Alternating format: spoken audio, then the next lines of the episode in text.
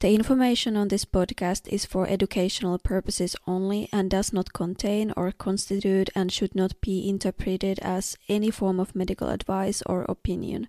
You should always seek the advice of your healthcare provider about any questions or concerns that you may have. Welcome back to the Building Healthier Relationships podcast. On this show, we interview mental health professionals about abusive, toxic, and healthy relationships. It is our hope that these interviews help you cultivate safe relationships. And that, you know, maybe they've pushed you a step too far. They will whip out some sort of performance of empathy to kind of make you feel like, oh, maybe they do get it, and maybe they do understand how I feel, and you know, maybe they they do understand me. When in reality, they're just using it as a as a way to manipulate you.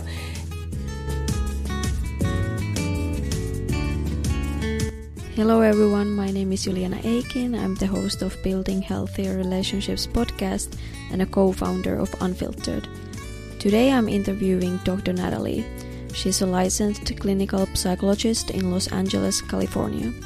Her main specialties are helping people heal from addictions and trauma. A subset of her trauma work is assisting those who have been in cults, high demand groups, abusive churches, and other situations involving coercive control and or narcissistic abuse.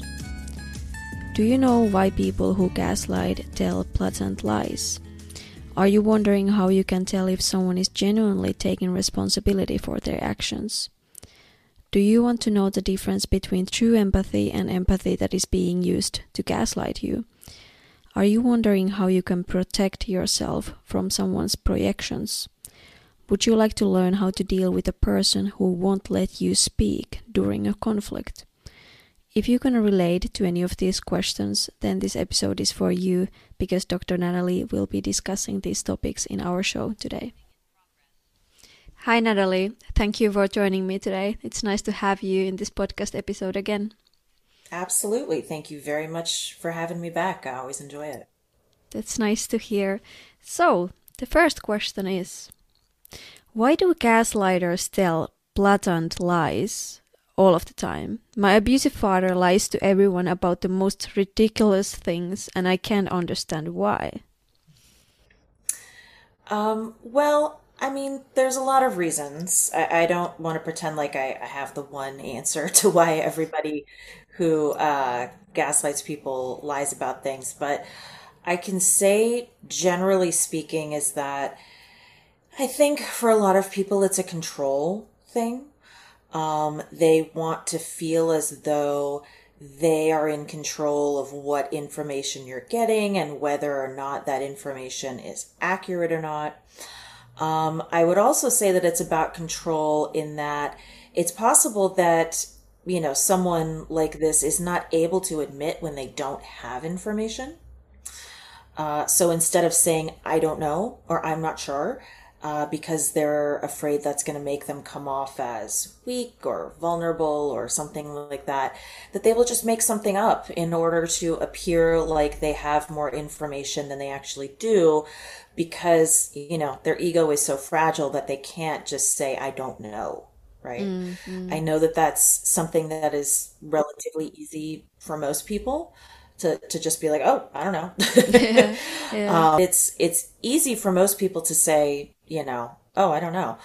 Um, but for folks who, you know, are maybe somewhere high on the narcissism scale, they are, they find it really difficult and, and threatening to admit that they don't have all the information all of the time. Mm, and isn't that when we talk about the grandiose self perception, that is exactly what you are kind of right now talking about? Yeah, definitely. It's that it's that, you know, a grandiose uh, sense of self means that you can't ever admit to a fault or something that you think is a fault. How can I tell if someone is genuinely taking responsibility for their actions? I have a toxic brother who is constantly gaslighting me, and sometimes I can't tell if he is truly taking responsibility for the things that I call him out on, or if he is just gaslighting me again. Mm, good question uh, and it sounds like a pretty confusing, difficult situation to be in. Um, I would say that a good way if you can tell if somebody is actually taking responsibility for their behavior is not just if they say they're taking responsibility for their behavior, but they act in ways that demonstrate that they are taking responsibility for their behavior. Because it's one thing to talk, right? uh, it's another thing to actually do the behaviors. Um, and just to give a simple example, um, let's say that, uh, you know, somebody um, lies about you to somebody else and you find out about it and they you call them out on it and they admit to it and they say yes you're right. I lied. I'm so sorry. I take full responsibility for that. Okay great. That's those words are meaningful but are they actually going to also go to that other person they lied to and say you know what? I lied and i'm trying to fix it. Uh, i take accountability for it. That was my my fault. Um, because that's the action that backs up the words, right? Um, and so I would say if he's saying the words, that's a good first step. But is he also engaging in whatever behavior is necessary to show or to be accountable for what he's done? Mm, mm. And in narcissistic relationships, what I have heard often is that we really need to also make sure that corrected behavior is kind of it continues because what I often kind of see that okay there is those two steps that you just said maybe they both fulfill but then mm-hmm. over time or very quickly the you know the behavior part then they do not anymore engaged engage mm-hmm. with it or some or for example in your example they do go to this person that they lied to you about they apologize they do all the you know you know right right uh, things but then let's say a few months go by and you find out again that the same thing is happening yeah that's a that's a really good point that it's not just the initial behavior it's is there like a sustained change in behavior right mm. Yeah. Yeah. And sometimes do you think it's is it their lack of empathy or what that sometimes it actually to me it is like weird that how they can't kind of yeah they can correct their behavior maybe sometimes they can do that but then it seems like they can't kind of continue doing that. Is it just the lack of behavior uh, i mean lack of empathy or is it sense of entitlement? Like like what yeah what is it? Or it's just that they don't care and they just faked it in the first place.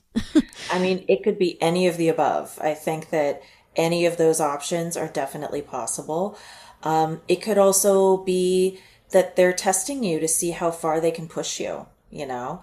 Like if i keep doing this will they keep calling me out? Or will they eventually just be like okay fine. I guess this is how this person operates you know um, but I, I think any of those are, are good possible explanations for why somebody would, you know, maybe show some degree of changed behavior, but that it won't be sustained and they'll just kind of do the same thing again at a later point. Mm. Yeah. Uh, then the question number three. I have an abusive wife, and one of the ways that she manipulates me is by randomly being empathic. How can I tell the difference between true empathy and someone who is just using empathy to gaslight me? And maybe uh, if you could very briefly kind of explain what is empathy so mm. we know where to start, kind of. Sure. So, empathy is the ability to understand and or feel what another person is feeling okay um, it's sometimes people confuse empathy and sympathy um, mm. they're, they're related but they're not the same thing um, sympathy is your ability to feel like um, I was going to say ability to feel sympathetic towards something, but that's I am trying not to use the word in the definition for the word. Um, it's it's someone's ability to have a degree of compassion or to feel compassion for someone's circumstances, right? It's not necessarily understanding how they feel or feeling how they feel. So empathy kind of takes it a step further. Mm.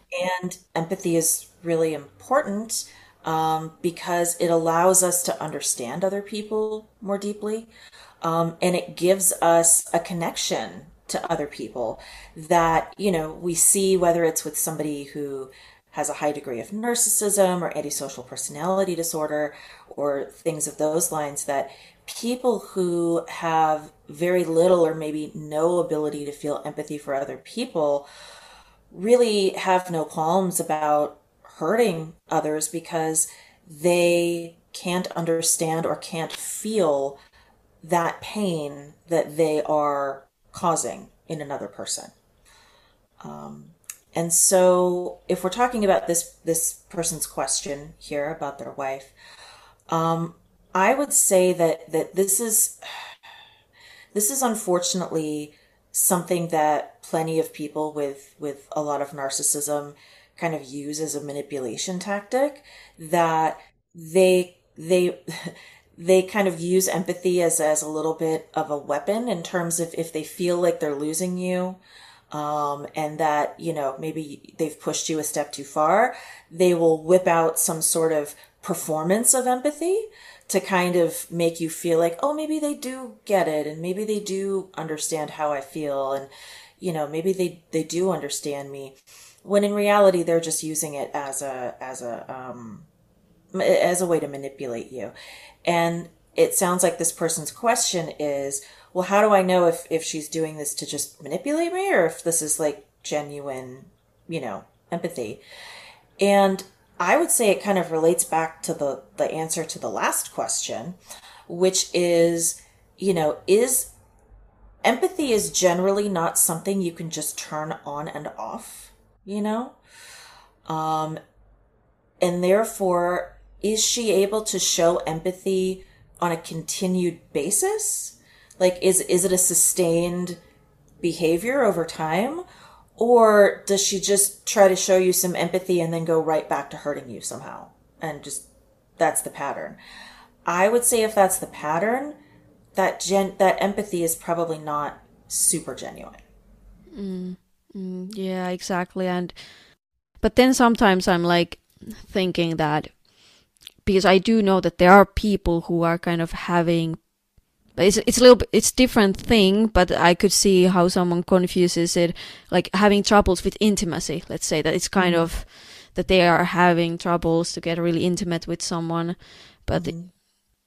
how would you differentiate like someone with actually narcissism and then someone just having kind of poor relationship skills I mean, I think that you can have poor relationship skills or a fear of intimacy and still be able to exhibit empathy.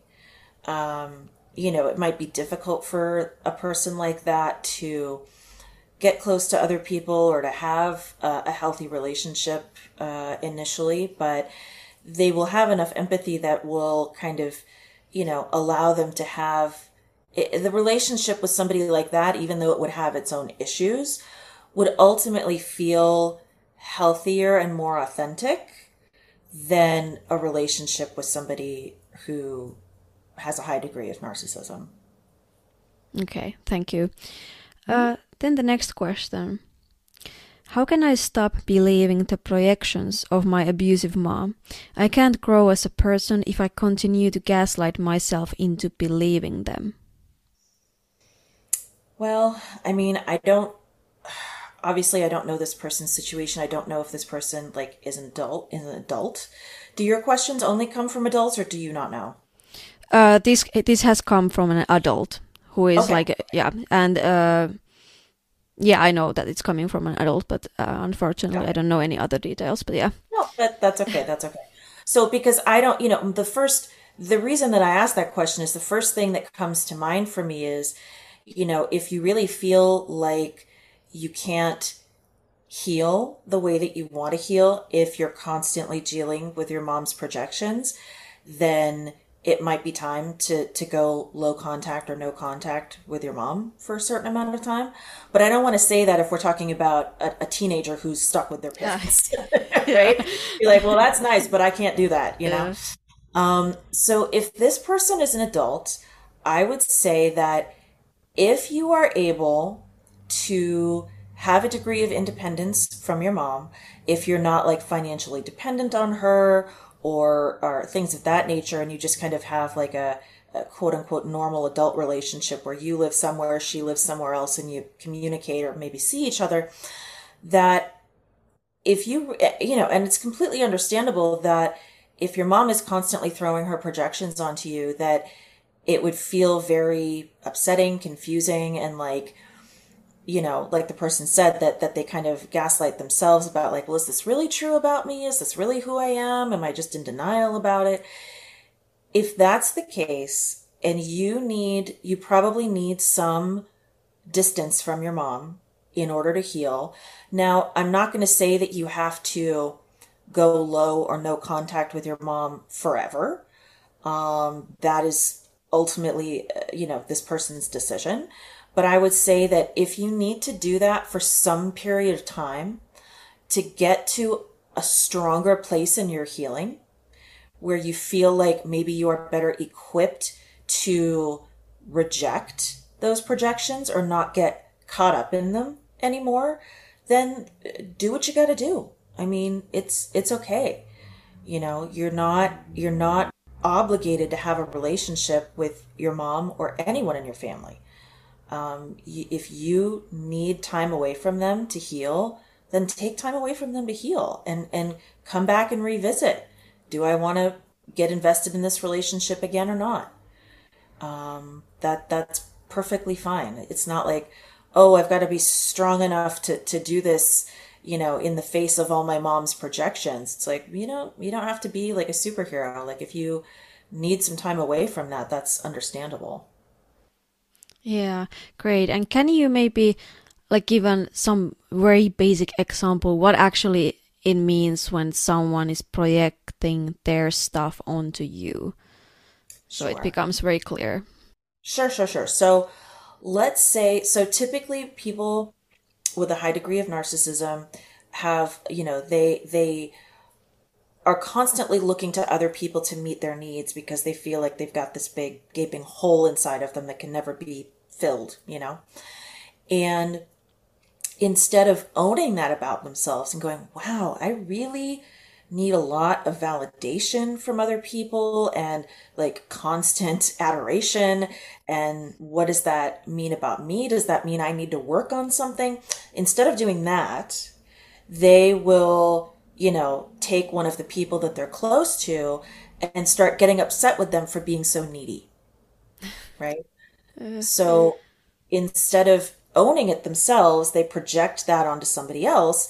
And if that is not true of the other person, if the other person is not a highly needy person, that can feel very disorienting because you're like, well, is this person right? Like, especially if it's your mom, right? Mm like you know it's like it, does this person know something i don't know? This doesn't feel right but they keep saying it to me. Is, am i just not knowing it?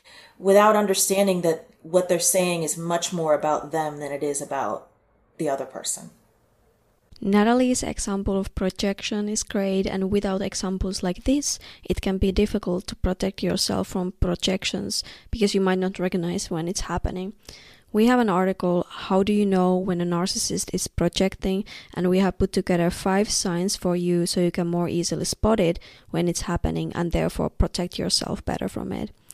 The link to the full and in depth article can be found in the podcast notes, but next I'm going to mention these five signs that you can look out for when trying to figure out if someone is using projection. The first one is that their anger and reaction are disproportionate to the situation, meaning that they respond more emotionally or forcibly than is justified. The second one is that they blame you unjustly, meaning that they place blame on you in a manner that is not in accordance with what is morally right and fair. The third one is that they live in a distorted reality, and in the article we give you a detailed example of this. The fourth one is that they victimize themselves, meaning that they label themselves as victims and blame their problems on external factors. The fifth one is that they are ruining your mental health. The link to the article is in the podcast notes, and in the article, we go through each of these five signs in more detail and give you examples of them. Yeah, that that is such a hard thing to recognize because like you said, especially when it comes from your mom, you maybe have an like idea that well my mom knows me very well, you know. Right, she, right. she raised yeah. me. like, hmm so Yeah. th- that is yeah, is it just you have to know yourself so well that you are able to say no, that's not me and not further think about it or like how do you actually block that kind of reaction? Well, you know, oftentimes people will need some time away from this person to, Okay. to kind of get away from that. So that's, you know, can be a part of the healing process. And then I think when you have that that time away from them, really, and I know this is easier said than done. This is a tough process, but um, starting to really understand who you are, getting to know yourself, and being able to trust that your perceptions of yourself are accurate or they're generally accurate, right? That you know what your strengths and your weaknesses are, what your issues are, the things that you've healed, the things that you're still working on. And you feel secure in yourself to the point that when somebody does throw a, really inaccurate projection on you, that you're able to maybe sit with it for a little bit and go, yeah, no, that's, that's really more about them than it is about me. So it, t- it takes, it can take some time away from the person who's projecting and it can also take, you know, uh, a fairly robust healing process of A, getting to know yourself and then B, trusting yourself about yourself. Uh, great. And do you do you think like let's say you have a client and well this is very simplified example so it's maybe gonna be hard for you to answer but you have a client and she is exactly in or he or she is exactly in that situation and is ready to and they are uh, they have the you know the distance a little bit and they are now like okay i really want to get to know myself. I really want to you know trust my perception and my strengths and weaknesses. Is it that you like what do you throw them some journaling exercise and then they do, do it? Or like what do you like is it like you say that oh well try try some new things and see like and see how you perform in, on those gather evidence of your mm-hmm. strengths and like what what is it? What are all the possible options that people could actually you know do in practice in their lives? Sure. Um, I mean, you know, if I was seeing a client in in for therapy sessions, uh, you know, we would be spending an hour a week talking about, you know, what are you what are your genuine thoughts about things? What are your genuine feelings about things? You know, I would uh, probably do some values work with them, helping them figure out what A, what their values are, and B, if they are living out their values um, and if not, ways that they can live out their values. Um, journaling could definitely be a part of that. Um, journaling exercises about, boy, any number of things. you know, recording their thoughts and feelings every day, maybe doing a little bit of connection to their inner child, possibly doing some cognitive behavioral therapy, because that involves really identifying and connecting with the thoughts and feelings that you're having on a daily basis. Um, boy, there are just uh, there are so many other answers. I don't even know where else to go with it.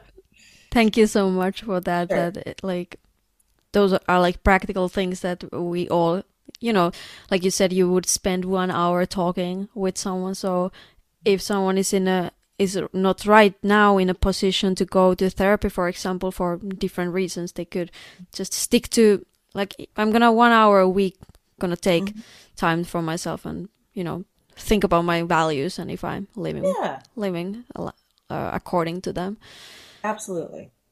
Yeah. Uh, then the question Number five. My older brother is very toxic. One of the ways that he tries to control me and my younger siblings is by re- refusing to let us speak during a conflict. How can I handle this situation? If I try to talk over him, he gets big and aggressive.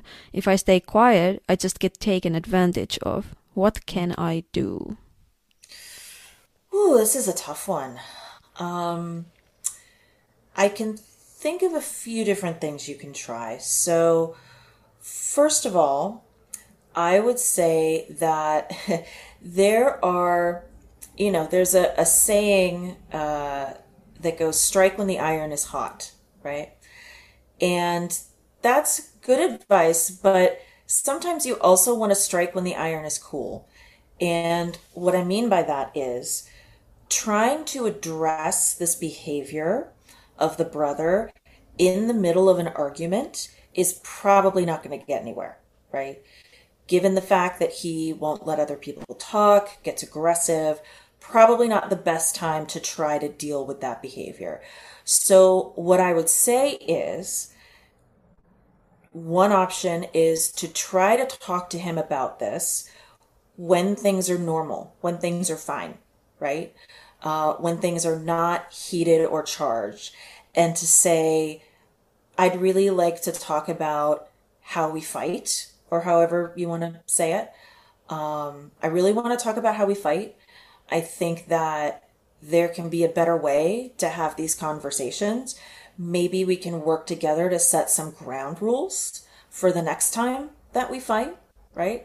Maybe it's, um, maybe the ground rule could be that each person gets a turn talking for five minutes and we time it. Mm-hmm. and whoever's not talking agrees to not interrupt the person who is talking um, because you know that you're going to get your time to talk. So just be quiet and listen to the other person, right? Um, and in an ideal world, somebody would be willing to hear you out on that, right? Somebody would be willing to be like, oh, okay, yeah, no, I know it's not really working for me either. Let's try to come up with some ground rules for the next time we have a really heated conversation. And then the next time it happens, you've got this, you know, format or these boundaries that you're going to try to stick to, right?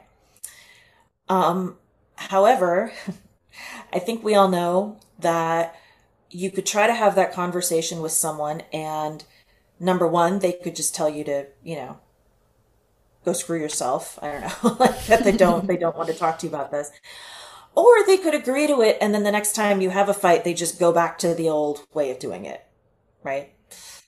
Um, so I think that if this conversation either doesn't go anywhere or they um, agree to it but then they totally blow it off the next time you you have a fight that that's when you need to set a boundary around that behavior.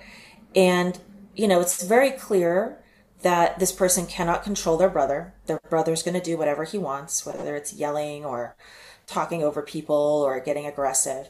So the only person that the person who wrote this question can control is themselves, right? Um, so perhaps the boundary is okay, the next time we're having a fight, if you refuse to let me talk, or if you start to become verbally or physically aggressive, I'm leaving. I'm going to walk out the door, get in my car, or, you know, however they got there, um, and I'm going to leave um, because I can't communicate with someone who's not willing to fight fair. You know, because um, it's not to say you shouldn't ever have like heated conversations, but if you do, there needs to be a level of you know healthy communication to it, right? Um, and so you could say, okay, I'm going to get up and I'm going to leave. Uh, and then I am going to try to, you know, um, resolve the discussion at a later time when everybody's cooled down. Because if this guy isn't going to listen to, uh, you know, ways to be better, a better at communicating, then it's just about setting a boundary, carrying it out, and understanding that as frustrating as it is, this person might never change the way they do this. Um, and there might be a lot of unresolved stuff with this person because they just can't communicate uh, in an equitable way. Mm, mm, yeah, and that is very unfortunate because I think, yeah.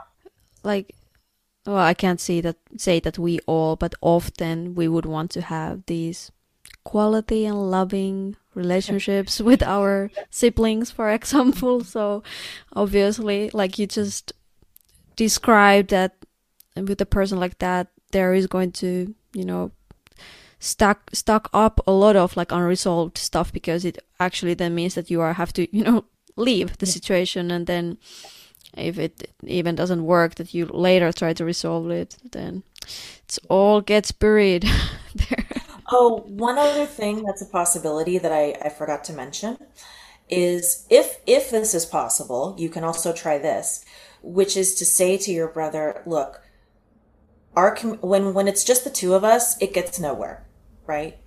Um, so if we're going to continue to have a relationship, we're going to need to do some family therapy together, mm. you know? Um, and then say, you know, set that boundary of like, I'm happy to try to make this relationship work with the help of family therapy. Um, so if you're willing to do that with me, let me know and we can get that going. Um, and that could be helpful because then there would be another person there, a trained mental health professional who would hopefully take over the role of trying to make this pattern um, much more healthy and workable for both of you. Um, and I, I understand that not everybody has access to therapy for a variety of reasons, financially, geographically. So I don't know if that would apply to this particular person, but that is another potential option. Um, and that can be nice because then it feels like it's not your responsibility to try to fix the situation. Like you can hand it over to a professional, which which can be really nice um, if if that's an option for you. Yeah. Okay. Great. Great. Thank you so much for that. Uh, today we had some great questions and great answers. So I want to thank everyone for listening to this episode and thank you, Natalie, once again for coming to this uh, podcast and answering all these questions. Of course. Uh, happy to do it again and thank you for all the awesome work you guys do.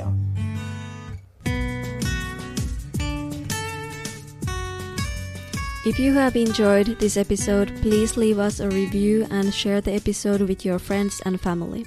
Have a wonderful rest of your day and see you in the next episode.